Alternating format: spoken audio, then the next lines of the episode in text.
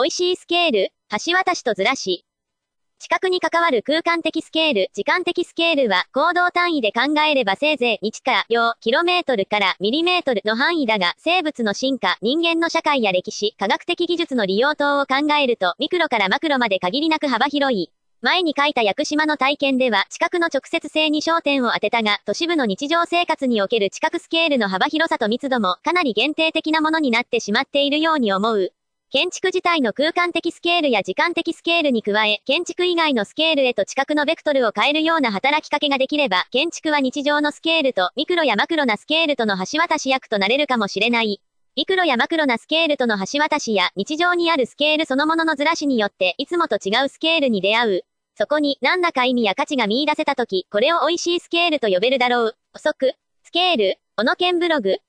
中号線で休憩しながら帰ったのだけれど空を見るととても綺麗だった。当たり前だけれども空や海ってスケールがでかい。毎日の自分の生活のスケールだけに使っていると、それが世界の全てだと錯覚してしまいそうになる。そんな時、空のスケールに触れると自分のスケール感をリセットできる。時には空のようなスケール、時には小さな花のようなスケールに触れるのは大切なことだろう。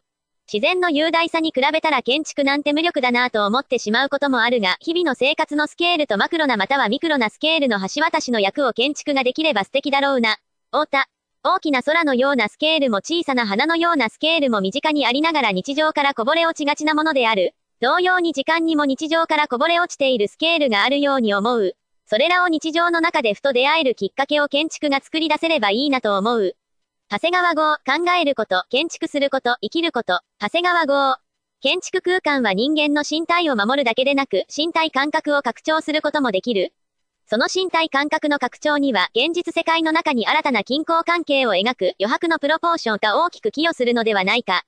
僕が可能性を感じているのは黄金比やモデュロールのような絶対的でユニバーサルなプロポーションではなく様々な関係性を調停し、環境、建築、身体の間に新たな均衡、緊張関係を作る相対的でローカルなプロポーションである。ヒューマンスケールを固定化してそれを基準とするものではなくて、むしろヒューマンスケールの種類を次々に増やし、身体感覚を拡張する動的なプロポーションである。余白のプロポーションは混沌とした現実の外側に一旦出て、微臭を超え、環境を再構築し、現実世界を押し広げるための一つの方法である。長谷川。生態学が動物からの視点を徹底し関係性に開いていくことを考えると、ここで述べられていることは非常に重要である。私はこのプロポーションを都市との関係性にまで広げており学ぶべき点が多い。